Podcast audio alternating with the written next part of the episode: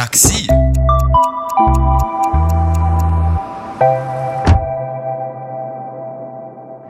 Слушай, ребята, языками владеете? Какой нужен?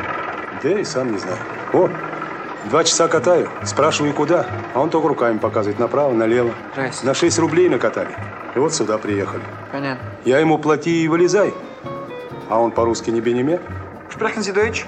No, only English. English. Uh, Yeah. yes, I want to go to the Moscow Central Picture Gallery. Uh, would you please uh, translate it kindly to the driver? Ага. О чем он говорит? Он в восторге от нашей замечательной столицы. Да нет, ему кажется, в Третьяковку надо, да? В Третьяковку? В галерею? Yes, yes, a gallery. А, вы здесь не проедете. Понимаете, здесь строится новый Арбат. Нью-Арбат, понимаете? И будет здесь... Ты ему про деньги скажи. Помните эту сцену из фильма «Я шагаю по Москве» 1963 года? В ней иностранный турист пытается объяснить таксисту, куда ему нужно попасть, но из-за трудностей перевода ему трудно снавигировать водителя. Пришлось таксисту ловить главных героев фильма – молодых москвичей, в помощь, чтобы те объяснили, как проехать к Третьяковской галерее. Вы слушаете подкаст «О, такси» от сервиса Яндекс.Го. И в этом подкасте мы рассказываем о том, как в ходе истории менялись технологии, связанные с вызовом такси и поездкой в нем. Здесь мы будем общаться с экспертами Яндекс.Го, историками, урбанистами и социологами о прошлом, настоящем и будущем такси. В этом эпизоде мы поговорим о навигации, о том, как таксисты и пассажиры ориентируются в городском пространстве, как такси меняет городскую среду и какие технологии, помимо известного всем GPS, помогают эффективно в ней перемещаться. Поехали разбираться, и не забудьте включить навигатор на телефоне.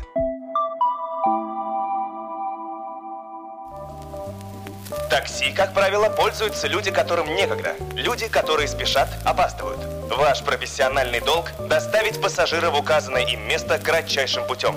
Но, разумеется, если гость предложит свой вариант маршрута, вы должны исполнить его желание. Пользуясь этой книгой, вы по номерам отделений связи сможете быстро определить местонахождение неизвестного проезда и доставить пассажира в указанное им место кратчайшим путем. Это выдержка из памятки по культуре обслуживания пассажиров, выпущенной Управлением легкового автомобильного транспорта в 1971 году. В ней водителям такси предписывается важное навигационное правило – доставить пассажира кратчайшим путем. Скорее всего, это правило было обусловлено выгодой для пассажира. Чем меньше он проедет, тем меньше заплатит. Однако это не всегда было удобно для водителя. Во-первых, потому что так он меньше заработает, а во-вторых, реальность диктовала свои условия. Ведь город не статичная структура, и на пути кратчайшего маршрута могут стать дорожные работы, мероприятия, пробки в конце концов. Ориентироваться в динамичном городе и пешеходам, и водителям такси помогают две вещи – навигация и урбанистика. Главная задача навигации с точки зрения урбанистики – это помочь человеку с минимальными временными издержками добраться от точки А до точки Б. Раньше навигация была только визуальной и аудиальной, например, объявление станции в метро. Сегодня же на первый план выходят сервисы IT-гигантов. Само собой, речь идет о картах и навигаторах. Однако даже несмотря на массовое распространение смартфонов и приложений, мы должны иметь в городской среде какие-то ориентиры на случай, если по какой-то причине не можем воспользоваться телефоном. О том, какие именно элементы городской среды помогают людям ориентироваться в пространстве, мы спросили у Артема Отрепьева, транспортного планировщика, урбаниста и ведущего подкаста «Выход в город». Первую очередь это, конечно, улицы, площади и прочие элементы, с позволения сказать, городской среды. Второе — это какие-то знаковые места, достопримечательности, вокзалы. Вот в Москве, кстати, очень хорошо работает ориентация по станциям метро. Потому что даже когда ты едешь не на метрополитене, даже когда у тебя просто спрашивают, где ты живешь, ты отвечаешь э, названием станции ближайшей станции метро. Если более локальный уровень, это могут быть какие-то районные объекты, какой-нибудь районный парк, районный прудик, э, то есть то, что знают только местные. Но городской план, конечно, помогает, потому что если человек понимает, как устроен город, э, ну, то есть он, в принципе, осознает, как он примерно может себя позиционировать в этом городе. Например, вот Пермь, где реализована гиподамовая система, это когда перпендикулярные улицы и параллельно сходятся под углом 90 градусов. Ну, примерно такая система там в Нью-Йорке реализована, отчасти в Барселоне. Человек понимает, что в принципе ты идешь по улице до перекрестка с улицей, которая тебе необходима, поворачиваешь под углом 90 градусов и доходишь там до конечной точки. Когда город у нас организован более сложно, например, когда у города радиально-кольцевая система, Тут, конечно, уже наслаиваются объекты этой системы. Ну, каждый москвич понимает, что такое третье транспортное кольцо, что такое садовое кольцо, МКАД и так далее. И это тоже довольно хорошо делит город. А если мы добавляем еще и радиальную магистраль, э, Ленинский, э, Ленинградский проспект, проспект Мира, то уже такое возникает деление, э, знаете, как кусочки пиццы, когда ты нарезаешь. Вот примерно так же можно нарезать город. Э, то есть возникают некоторые сектора, определяющим вектором э, которых будут как раз-таки крупные магистрали. Когда мы говорим о навигации, первое, что приходит в голову, это, конечно же, спутниковая система глобального позиционирования, или GPS. Если совсем коротко, то эта система состоит из трех компонентов – космического, управляющего и пользовательского. Космический — это 32 спутника, которые излучают радиосигнал на определенной частоте. Управляющий — это наземные станции, которые мониторят и калибруют спутники, посылая им ответные сигналы. И, наконец, пользовательский. Это, собственно, приемники сигнала от спутников. Такие приемники есть в любом современном смартфоне, как GPS-модуль. О том, как технологии GPS используются в такси, мы спросили Артема Молчанова, руководителя продуктового направления Яндекс.Гоу мы в такси для GPS-пользователя этого как сервиса. Вообще GPS — это Global Position System и система определения, где находится человек. И я так понимаю, что есть несколько провайдеров, там типа есть э, российский провайдер GPS-координат, есть мировой провайдер GPS-координат. Они вместе помогают нам лучше понимать, где находится пользователь в момент времени, плюс нам помогает это делать сами телефоны с помощью LBS или там подключения к сотовым вышкам, и мы забираем сигнал от GPS, забираем сигнал от LBS и забираем сигнал от Wi-Fi либо какой сети подключен пользователь. На основании трех этих параметров уточняем позицию как пользователя, так и э, водителя для того, чтобы найти максимально подходящего водителя для пользователя или пользователю показать, где он действительно находится, чтобы он правильно мог выбрать точку посадки. Поэтому это скорее особенность уже современных телефонов, где есть GPS-модуль, который может принимать сигнал. На самом деле, когда ты устанавливаешь приложение, и это касается на самом деле и приложения Яндекс Такси, и приложения Яндекс Карт, вообще любого приложения, которое использует GPS-сигнал, мы базово базово запрашиваем у тебя разрешение делиться с нами этим сигналом. И каждое приложение, это, и это требование Android и iOS, должно запрашивать доступ к этой информации. Мало ли ты хочешь скрыть его. И есть сервисы, например, там Яндекс Карты или Яндекс Такси в целом может работать без GPS-координат. Но тогда ты будешь заказывать машину себе по телефону, в Яндекс Картах ты будешь видеть весь мир и не будешь понимать, где ты находишься конкретно. Поэтому чаще всего типа пользователь, скачивая картографическое приложение или приложение, в котором используется твоя геопозиция, разрешает ему использовать. Многие думают, что за ним будут отслеживать, поэтому делают там типа разрешить только в момент использования, не дай бог, кто-нибудь будет знать, где я. Большинство приложений этого не делают, но для безопасности у тебя, как у пользователя iOS или Android, есть возможность запретить, разрешить при использовании или разрешить всегда. Даже если вы сами не водите автомобиль, вы все равно наверняка замечали, что из машины, с дороги, город воспринимается совсем иначе, чем когда вы идете по нему пешком. Хотя, казалось бы, это тот же самый город, ничего не изменилось. Подобное ощущение можно испытать и когда плывешь на лодке по реке, например, в Петербурге. На каком-то чувственном уровне город выглядит совершенно по-другому. Конечно, средствами навигации пользуются и водители, и пешеходы самых разных категорий – туристы, местные, временно проживающие, работники транспорта и их клиенты. Но наверняка эти отличия в восприятии сказываются и на том, какую навигацию удобнее всего будет использовать разным людям. Понятное дело, что отличается навигация для туристов и местных жителей, потому что местных жителей интересуют больше объекты, которые они на ежедневной основе посещают. Бизнес-центры, торговые центры, то есть тут отличие такое понятийное. Если мы говорим с точки зрения разных транспортных средств и в целом, как по-разному люди по городу передвигаются, то тут можно поделить глобально людей на пешеходов и автомобилистов с легкой руки. Для автомобилистов навигация, она имеет такой более крупный план, и в физическом проявлении, то есть, ну, банально на скорости мелкую табличку ты не увидишь. И нужно, чтобы навигационный элемент э, был заметен на дороге. И в целом у автомобильной навигации больше задача скорее доставить э, человека на его автомобиле, если мы говорим про современный город, доставить человека на его автомобиле в район назначения, не конкретно к месту, а в район, потому что очень часто у нас, э, особенно в центре города, например, невозможно найти парковочное место возле объекта назначения, и человеку приходится кружить и искать это самое место. Для пешехода навигация все-таки более детализирована, более она фокусирована на именно дохождение до точки назначения. И ну, в Москве, например, если кто-то может представить, а, появляются такие карты, особенно на выходах с метро, в каких-то знаковых объектах, такие довольно большие карты, где показано, куда человек может дойти там за 15 минут. Тут уже можно постоять возле этой карты, изучить более детальный маршрут, посмотреть дом, который э, тебе необходим, и прикинуть, как ты до него будешь идти. То есть у тебя время на раздумье больше, чем когда ты движешься на автомобиле. В этом вот принципиальное различие. Давайте вернемся к прошлому. В то время ведь не было современных технологий. Не имея навигаторов, людям приходилось наизусть запоминать названия и расположение улиц и объектов. В этом им помогали как обычные бумажные карты, так и специальные справочники.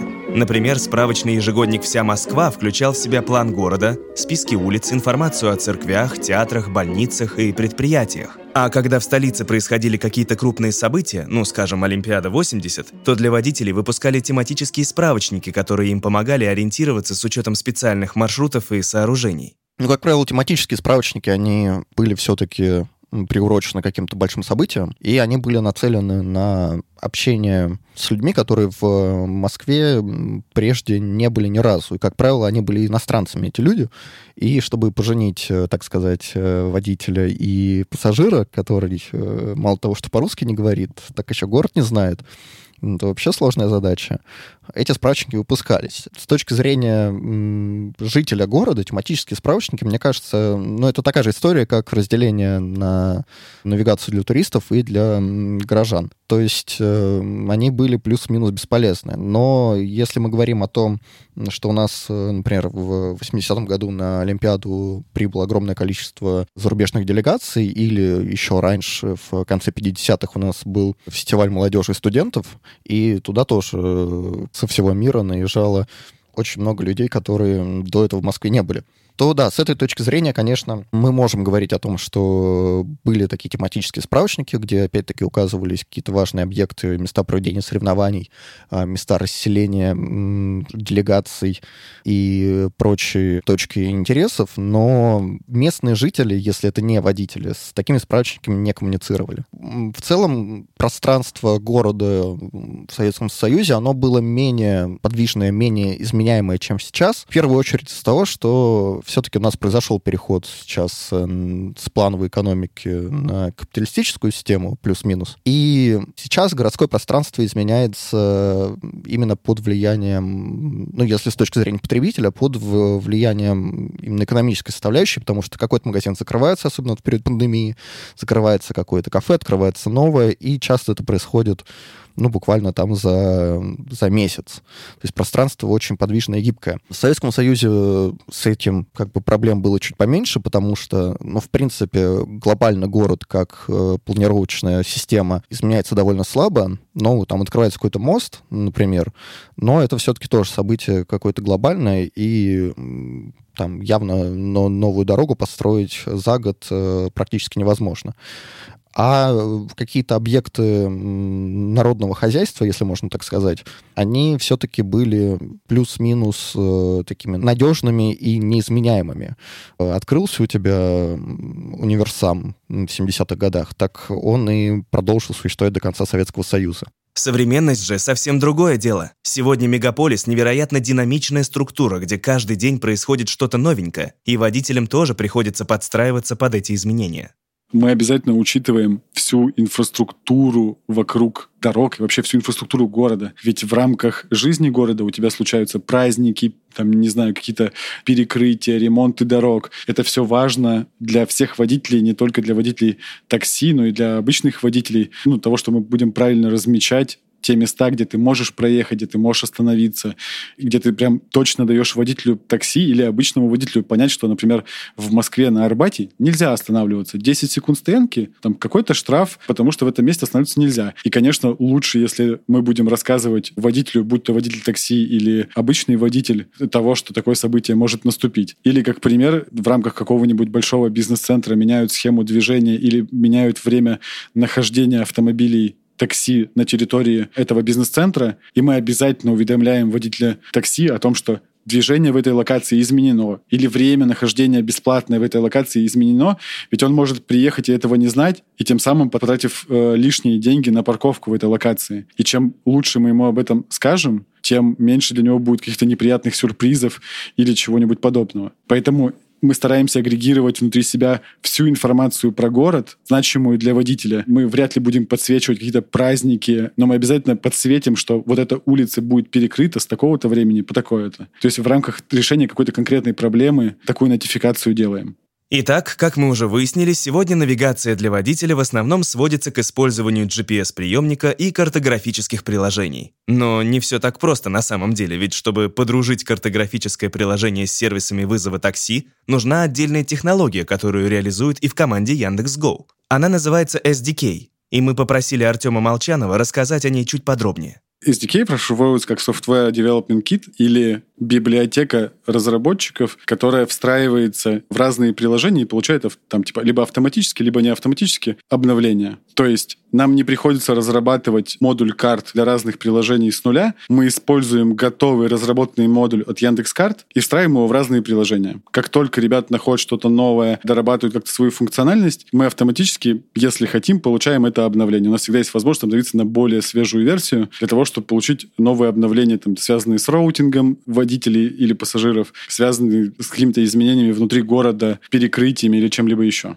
У нас есть отдельная SDK у Яндекс.Карт, которое мы встраиваем в приложение для водителей и для пассажиров. Ребята в Яндекс.Картах невероятные профессионалы в том, как определять location, как понимать, где находится пользователь, как максимально точно построить карту. Это бизнес для ребят, и они в этом супер крутые профессионалы, поэтому мы эту функцию покупаем у них как сервис, берем у них как сервис. Они делают специальное SDK, которое мы встраиваем к себе. И если они у себя что-то обновляют, мы тут же получаем последние обновления, самые точные карты, самый лучший routing для водителей, водителей. Ведь в приложении для водителей тоже есть встроенный SDK Яндекс.Карт, по которым мы помогаем водителю ехать к точке А или к точке Б. Конечно, Яндекс.Карта — наше огромное преимущество э, того, что мы знаем, как устроены большие города в деталях, города поменьше. Можем хорошо навигировать даже в, в самых маленьких городах. Именно это позволяет удобно встречаться водителю и клиенту, тратить минимум времени, правильно указывать свой дом. Если в Москве эта навигация, скажем так, приемлемая, на мой взгляд личный, то в городе Красноярске это просто невозможно делать. При этом Яндекс карты там работают отлично, построены клевые карты, которые точно указывают все дома, подъезды, могут учитывать разные там тупики и прочее, и прочее, что безумно важно для водителей, для того, чтобы правильно передвигаться по городу. Поэтому да, карта наше огромное преимущество. Яндекс карты заметно более детализированные. Это позволяет построить правильный маршрут с учетом пробок, внутри мегаполиса. Если вообще задачка про правильное прокрашивание пробок решается за счет использования другими участниками дорожного движения, навигаторов или других систем, для того, чтобы понять, а какой трафик или вообще как двигается этот трафик в текущей локации. Так как количество девайсов, используемых э, сервисы Яндекса, Яндекс.Карты, либо Яндекс Навигатор в России заметно больше, соответственно, и точность того, как мы прогнозируем пробки, как мы прогнозируем какие-то заторы на дорогах, в разы выше. Это позволяет водителю не тратить время, не пытаться объехать э, пробку там, где нет объездной дороги, или наоборот построить маршрут пускай чуть-чуть длиннее, но быстрее. И пользователь может себя задать строить максимально короткий маршрут по длине или, наоборот, максимально быстрый маршрут, возможно, более длинный в несколько километров, зато в объезд пробок. Поэтому, наверное, первое преимущество это детализация. Второе преимущество — это э, максимально точное определение пробок или какого-то изменения трафика по пути следования. Ну и, наверное, третье, оно, на мой взгляд, будет субъективное, но не просто удобнее. Вы наверняка слышали про такое исключение из правил современной навигации, как знаменитые лондонские кэбы. Таксистов, которые наотрез отказываются от использования навигаторов и по сей день ездят по городу по памяти. Если проводить аналогию, то кэбы в мире такси — это как виниловые пластинки в мире современной цифровой музыки. Они устарели, но считаются очень престижными и дорогими. Понятное дело, что высокий профессионализм, он сказывается, в принципе, на культуре такси, и если бы не было этого профессионализма, мы бы не знали, что такое лондонский кэп, это был бы просто ну, очередной транспорт. Когда водитель не может прибегнуть к каким-то помощникам, ну, как правило, он в таких системах не работает потому что он не проходит просто изначально какую-то точку входа на этот профессиональный рынок, но просто из-за того, что стандарты слишком высокие, и там права на ошибку просто нет. Ну, не знаю, насколько уместно это сравнивать с, например, областью здравоохранения, но если человек э, не знает что-то в нейрохирургии, его на операцию вряд ли допустят. Такая же история с э, такси, просто как, ну, это культурный феномен на самом-то деле. Сейчас, понятное дело, что с выходом там крупных агрегаторов на рынке такие системы часто очень неповоротливые и инерционные, сопротивляются изменениям и так далее. Но важно понимать, что это большая часть культурного кода того или иного города, и, в принципе, если это не мешает потребителю конечному, а даже как-то привлекает других э, людей в город и создает его образ, то мы, в принципе, должны уважать такую систему ну, так получилось, да, что можно сказать, что кэбы при всем уважении там становятся архаикой и становятся чисто достопримечательностью, как, например, какие-нибудь прогулки на конных повозках где-нибудь в Нью-Йорке. Никто же ими не пользуется в транспортных целях. Но, опять-таки, непонятно пока, как э, будет адаптироваться эта система к новым веяниям, потому что, ну, пока что она довольно консервативна и существует довольно большая напряженность между водителями кэбов и водителями, которые подключаются к агрегаторам, потому что люди-то уже перестраиваются под новые запросы, под э, новый глобальный тип потребления такси. Но кэбы остаются верны себе. Поживем и увидим, как говорится.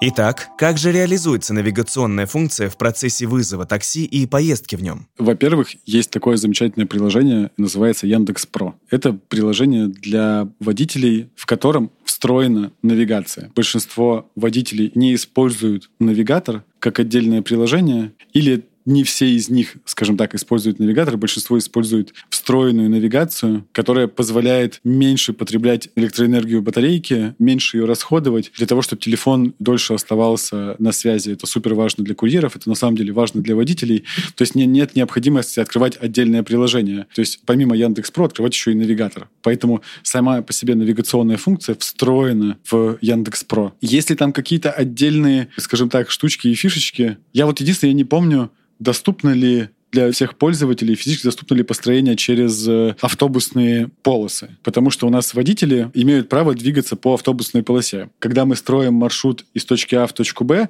дальше мы можем строить его для водителя в двух вариантах. Используя автобусную полосу или не используя автобусную полосу. Это, мне кажется, одно из таких ключевых отличий. Во всем остальном, то, что я уже и говорил, мы базируемся на одном из дикей, э, используем одни и те же функции, поэтому все то новое, классное, что появляется в Яндекс либо в Яндекс Навигаторе, автоматически прорастает в Яндекс Про для того, чтобы иметь последние технологии и лучшие маршруты, чтобы водителям было удобно. Я каждый день езжу с дочкой с запада Москвы в самый центр, везу ее в школу. И каждый день слева от меня, там я еду по одному из шоссе, и слева от меня стоит огромная-огромная пробка. А в Москве камеры работают хорошо, поэтому водители боятся выезжать на автобусную полосу, те водители, кому нельзя по ним двигаться.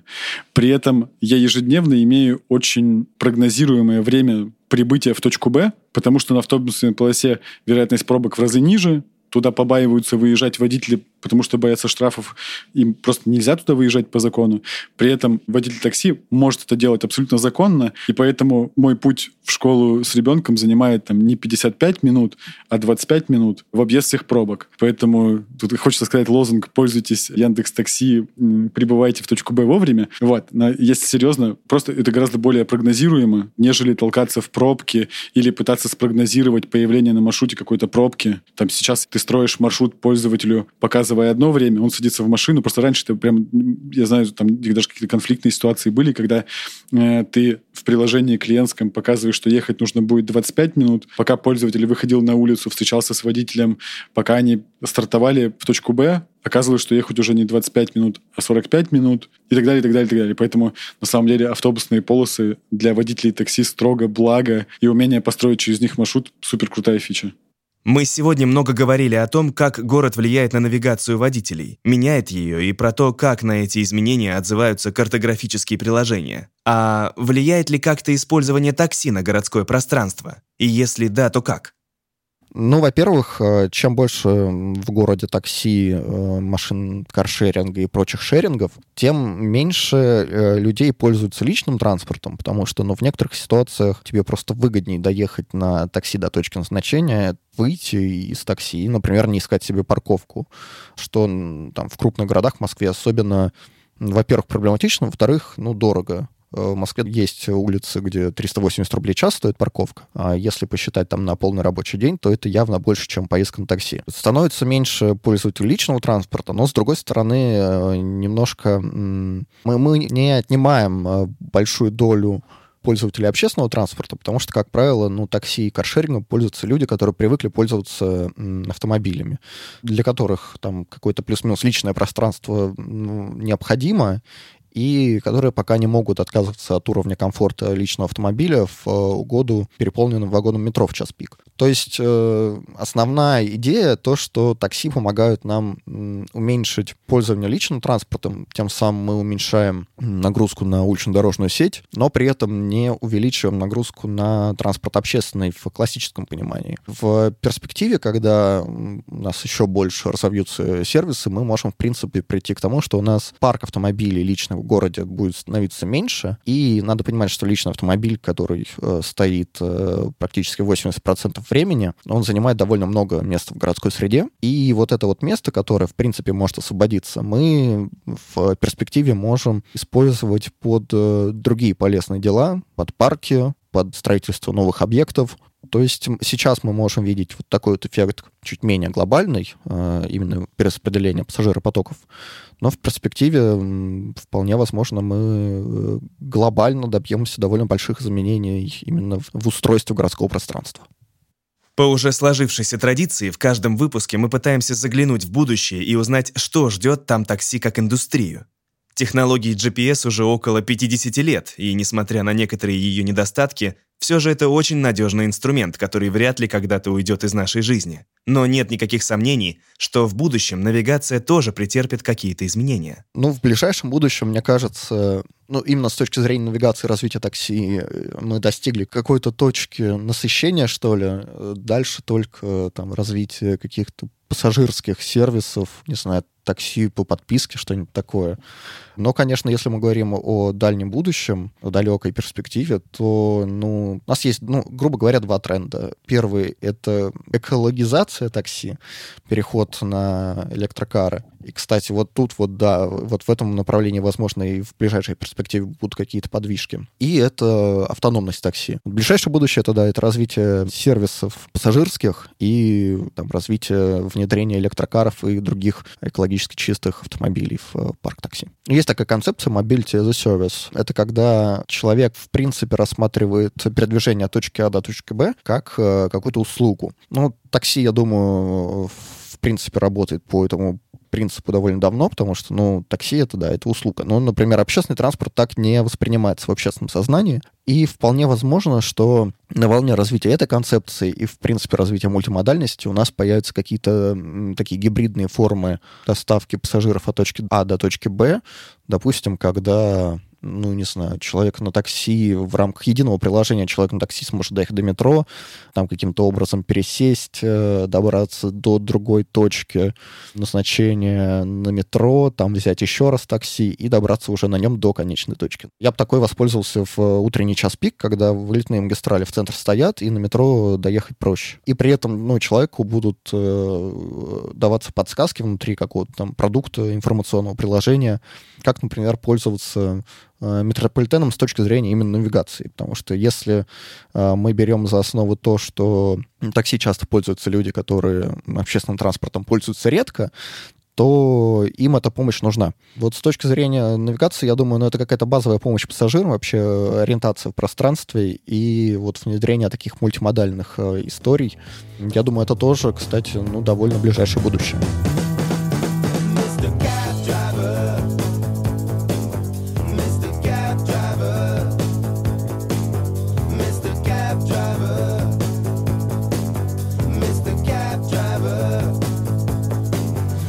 Это был очередной эпизод подкаста «О, такси» от сервиса Яндекс.Го. Впереди еще много интересных рассказов о технологиях, которые сделали поездку в такси такой, какой мы ее знаем сегодня.